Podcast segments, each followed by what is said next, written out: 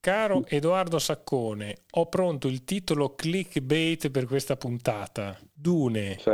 nella teca o nel cestone? Ovvero, quando uscirà il film Dune in Blu-ray, lo metteremo nella teca insieme ai grandi classici del cinema oppure lo lasceremo marcire dentro al cestone delle offerte insieme ai classici di Steven Seagal e di Nicolas Cage? Eh, eh, è qui che ti voglio. Dai, partiamo con Bella la puntata. Bella domanda, esistenziale direi. Trame strane. Cinema dagli affetti speciali. Eccoci qua, benvenuti per questa puntata lampo di trame strane extra dove anche noi siamo qui a parlare di dune, che non sono, caro Edoardo, le dune di Ravenna, ma neanche le dune moste di zucchero, bensì il film Dune di Demis Villeneuve in uscita da pochi giorni in sala e siamo qui per parlarne con te, caro Edoardo Saccone. Sei in forma, ci sei, sei carico? Sì, sì, carico, grazie, grazie che mi hai pensato, no? anche perché ormai sembra un dovere parlare di Dune. Eh, sì, stiamo sì, parlando tutti.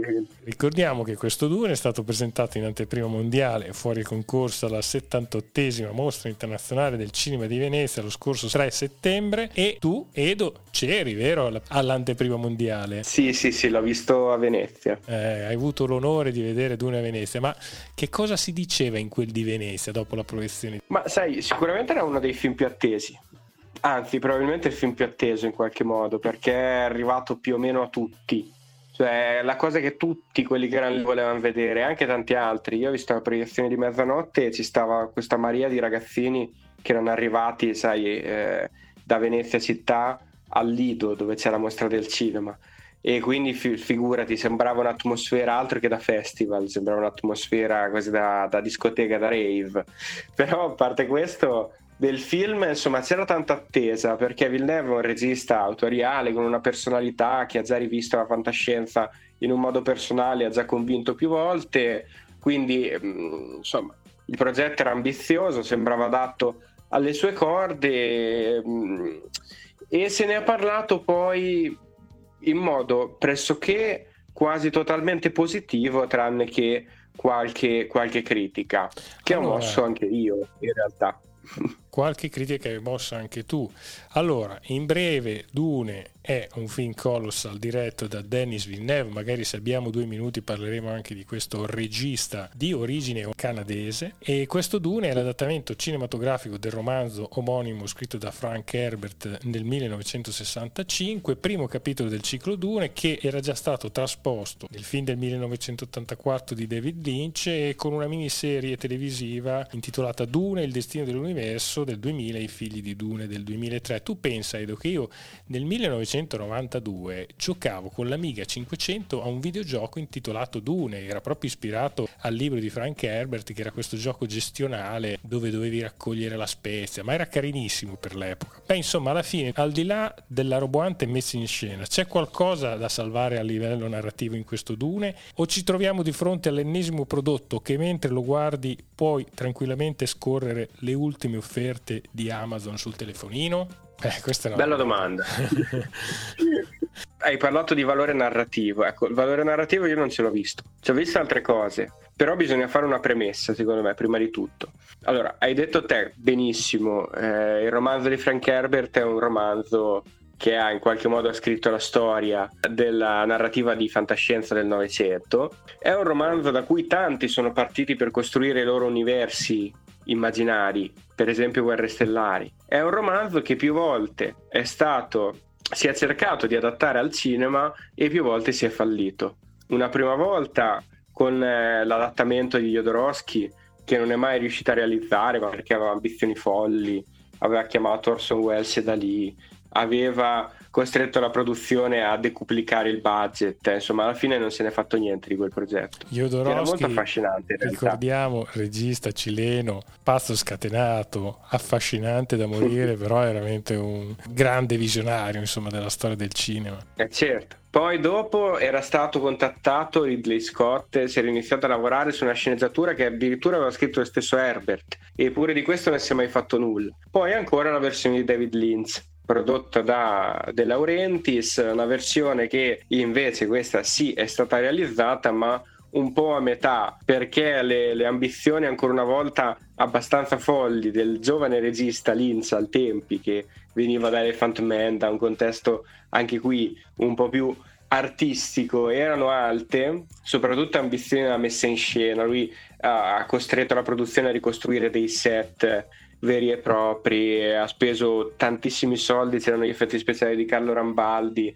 Insomma, anche qui alla fine Lynch non è riuscito a fare il film che voleva fare. Pure se secondo me il film che ci è arrivato ha comunque un fascino un po' strano, un po' sinistro, un po' perverso, un po' quella cosa che percorre tutto il suo cinema. Comunque, insomma, un altro fallimento, fondamentalmente, soprattutto un fallimento economico. Sembrava che questo romanzo fosse impossibile da adattare, perché è un romanzo fortemente concettuale, in cui i pensieri dei personaggi sono più importanti delle azioni e se estrai solo le azioni rischia di diventare una cosa un po' povera. Ehm, è un romanzo che rischia al cinema di essere banalizzato, in poche parole. Per tanti anni non se ne è più parlato, poi a un certo punto è arrivata questa nuova idea. Ma perché non chiamare il regista di Blade Runner 2049, il sequel di Blade Runner, per fare il remake di Dune? E lui ovviamente ha accettato, forse perché eh, gli sembrava la giusta occasione, un po' il coronamento della sua carriera nella fantascienza dopo quei bei film che sono Arrival e Blade Runner 2049. E, um, dico quello che mi è sembrato a me Dune in poche parole. Mi è sembrato uno spettacolo visivo mostruoso in senso positivo, un comparto tecnico um, d'antologia, qualcosa che dal punto di vista visivo rimarrà inalterato e vissuto ancora come fresco e originale tra dieci anni. Questa è la prima cosa. Cioè, dal punto di vista tecnico non c'è veramente nulla da dire, non solo è ineccepibile, è anche superiore a quello che erano le mie aspettative e le aspettative di molti. Tant'è che gli effetti speciali si inseriscono all'interno dell'ambiente con una naturalezza impressionante, sulla fotografia questa volta il direttore della fotografia non è Roger Deakins e infatti è molto diverso visivamente il film però sulla fotografia che è sempre così cupa, così grigia e così mh, satura, lì c'è stato un lavoro secondo me grande. Un po' meno interessante è il lavoro sul design delle astronavi, dei costumi, delle scenografie, in cui ci muoviamo su territori un po' più conosciuti. Eh, ovviamente una nota di merito non può non andare ad Hans Zimmer che ha fatto una colonna sonora che è un po' uguale a tante altre cose che ha fatto in passato, ma che trova una sua originalità nel mescolare le sue sonorità con le sonorità medio orientali. E ricordiamo, Dune è una grande rivisitazione del mondo medio orientale, quantomeno il romanzo di partenza di Frank Herbert. E ci sono tante cose che possono parlare anche del presente. Ora, veniamo al film di parlare del presente pare a Villeneuve non interessi proprio per nulla. La componente concettuale è eliminata da quello che è il risultato finale perché eh, a differenza che nella versione di Lynch non, non, vi sono i pensieri dei protagonisti che erano centrali e che permettevano allo spettatore di rielaborare quelli che sono i concetti presenti all'interno del film, eh, il destino, la, la politica, eh, lo scontro tra scienza e religione, eccetera, eccetera, eccetera. E che cosa rimane? Rimane una trama di fantascienza molto classica, che non è per forza una cosa negativa, ma anche un po' in qualche modo già decodificata. Perché di questo Dune abbiamo visto, se non abbiamo letto il romanzo, abbiamo visto quantomeno già un'altra versione. E, e questo non aiuta, perché poi certe cose vengono eh, addirittura replicate dalla versione, dalla prima versione cinematografica di Dune, quella di Lynch. Mi pare veramente poco altro. C'è un cast di grandi star eh, internazionali, da Xavier Bardem Oscar Isaac, un protagonista eh, effettivamente scelto con accuratezza che è Timothée Chamblet e Zendaya e insomma c'è un cast molto ricco ma mm, metà del cast è quantomeno sprecata il protagonista funziona bene perché Chamblay ha questa capacità di inserirsi all'interno del ruolo eh, come se ogni ruolo fosse un vestito adatto a lui. È incredibile, è veramente un talento ed è un attore che rimarrà per molto tempo insieme a noi al cinema, secondo me. Però mi sembra che ci sia stato un po' troppo sfoggio di qualunque cosa e un po' poco ricerca invece in quella che è la narrazione. Anche perché il film ha un problema fondamentale, è che come nella versione americana eh, emerge dai titoli di testa, si tratta di un Dune parte prima. Il film non è la trasposizione dell'intero romanzo di Herbert, ma solo della prima parte. E non fa nulla per rielaborare la prima parte del romanzo e, trasformarla in una narrazione completa. È come se a un certo punto la storia venisse eh, segata a metà. Sì, e troncato. il film non si conclude con un vero e proprio troncato, non si conclude con un vero e proprio terzo atto, ma con eh, metà del secondo con la parte più forte del film, quella che sarebbe il climax del film che si trova esattamente a metà e con una seconda parte che invece mi pare un po' più deboluccia. Tanto più che sai già esattamente dove stiamo andando a parare. Quindi, per riassumere in poche parole, un film che ha un comparto tecnico straordinario, ma che per quanto riguarda la narrazione ha più che una debolezza. Vi è una certa mancanza di originalità e soprattutto vi è questa problematica relativa al fatto che non si tratta di un film intero, ma solo di metafilm e non è stato adattato per essere un film mm, completo, ma rimane come una grande introduzione di qualcosa che potrebbe pure non arrivare, perché poi per come funzionano le cose oggi dipende tutto dal successo che avrà questa prima parte al cinema e rischia eh, sicuramente non succederà perché vedo che già è appena uscito eppure sta già facendo eh, dei bei guadagni, vediamo come andrà in America però rischia di rimanere un progetto incompiuto ancora una volta e questo sarebbe doppiamente grave secondo me. Anche perché se ad un certo punto rimarrà un progetto incompiuto ci troveremo di fronte a dune sull'orlo di una crisi di nervi. sì, è veramente la, la, grande maledizione del cinema. Potrebbe, potrebbe confermarsi così. Vabbè, insomma, insomma, questo Dune, quindi roboanza tanta, sostanza poca. Eh, mi pare così.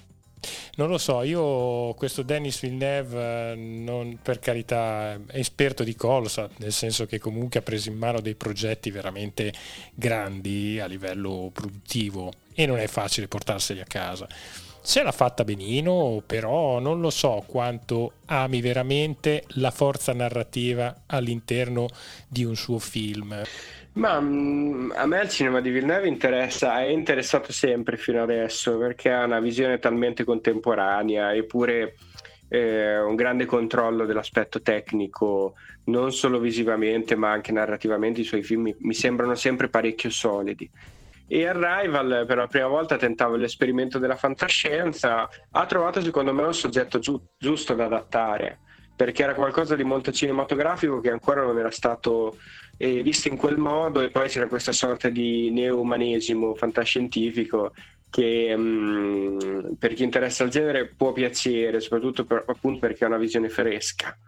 E da lì aveva fatto questo passaggio poi nella revisione di uno dei più grandi miti cinematografici fantascientifici americani che è eh, Blade Runner 2049 che era altrettanto interessante secondo me un po' di più, forse.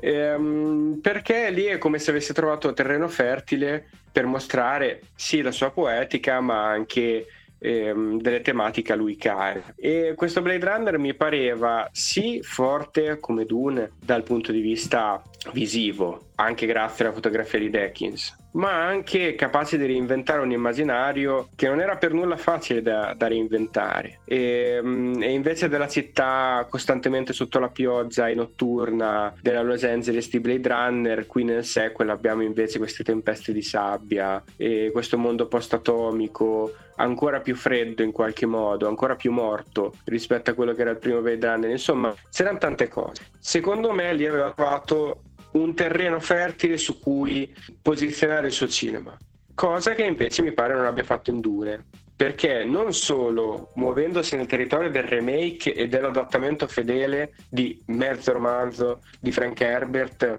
si è trovato secondo me un po' legato, un po' costretto, mm, ma pure perché mi sembra che sia un po' sbiadito il suo modo di fare cinema, la sua regia, la sua, eh, la, la, la, i suoi elementi di riconoscibilità che qui mi sembrano un po' mh, mm, doversi accontentare di, di, essere inseriti all'interno di un progetto che è per metà qualcosa di simile al cinema di Villeneuve e per metà invece un vero e proprio blockbuster più classico, più tradizionale. Il tentativo è quello di cercare alla fine dei conti di realizzare una sorta di blockbuster d'autore, insomma, che possa comunque farsi vedere bene, possa essere apprezzato e non essere diciamo un filmetto che poi magari negli anni va a finire sul palinsesto di Italia 1 alle 22.30, 22.45, quindi vuole cercare di fare comunque dei progetti molto ambiziosi questo nostro Villeneuve.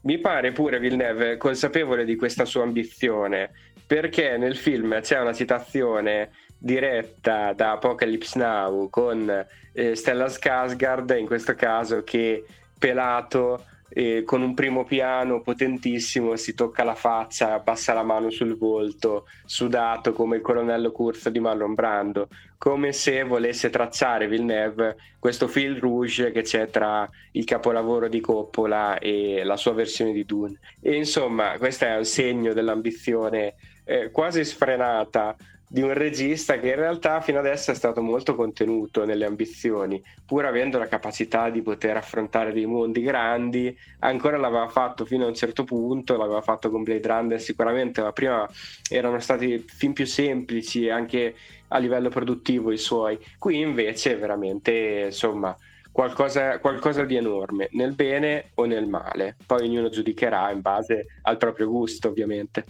Bene, chiudiamo proprio due minuti con questa, con questa, considerazione. Proviamo ad affiancare Dennis Villeneuve al nostro Christopher Nolan, che sono due registi molto ambiziosi, soprattutto nella messa in scena. Cioè, come li vedi raffrontati l'uno con l'altro? Sono i due registi che rappresentano meglio la contemporaneità del cinema americano. Per questioni estetiche, formali, perché il loro modo di mh, vedere l'immagine, di far parlare l'immagine, è quella che negli ultimi anni ha funzionato di più. C'è una certa freddezza, secondo me, in entrambi, come se entrambi fossero dei primi della classe. Però sono due registi estremamente abili, estremamente capaci, che hanno l'ambizione di lavorare sui generi, ma di creare qualcosa che mh, possa rimanere nell'immaginario, che possa diventare iconico. Poi sono le cose che devono diventare iconiche, secondo me lo diventano un po' da sole, è difficile progettarle. Infatti film come Inception mh, non mi sembrano riuscitissimi e nemmeno Dunkirk nel caso di Christopher Nolan. Eh, tra i due mi viene da dire che forse ehm, Villeneuve è quello un po' più in penombra perché all'interno dei suoi film non ci sono quei meccanismi cinematografici folli che, che, Christopher Nolan ha un po' reinventato, sono questi giochi di scatole cinesi, questi, queste macchine spaccacervello che sono i film di Nolan. Però mi pare pure quello che ha più consapevolezza del suo cinema, Villeneuve. Nolan, d'altra parte, è un, è un, grande mestierante. È un grande mestierante che continua a giocare su quelle caratteristiche che del suo cinema hanno avuto tanto successo, a ribaltarle, a ricrearle, e però rimane sempre più o meno in quel territorio. E, um, Villeneuve invece è un, è un po' più abile nel trasformarsi, nel diventare qualcosa di diverso. Bene signori, andate a vedere Dune, grazie Edo, sei stato gentilissimo, noi ci se vogliamo sentire per una prossima imminente puntata su Paul Verhoeven, un regista che piace a entrambi direi, vero? Sì, molto, molto, volentieri Davide. Ciao e grazie, ciao a tutti. Ciao a tutti, alla prossima. Trame strane, cinema dagli affetti speciali.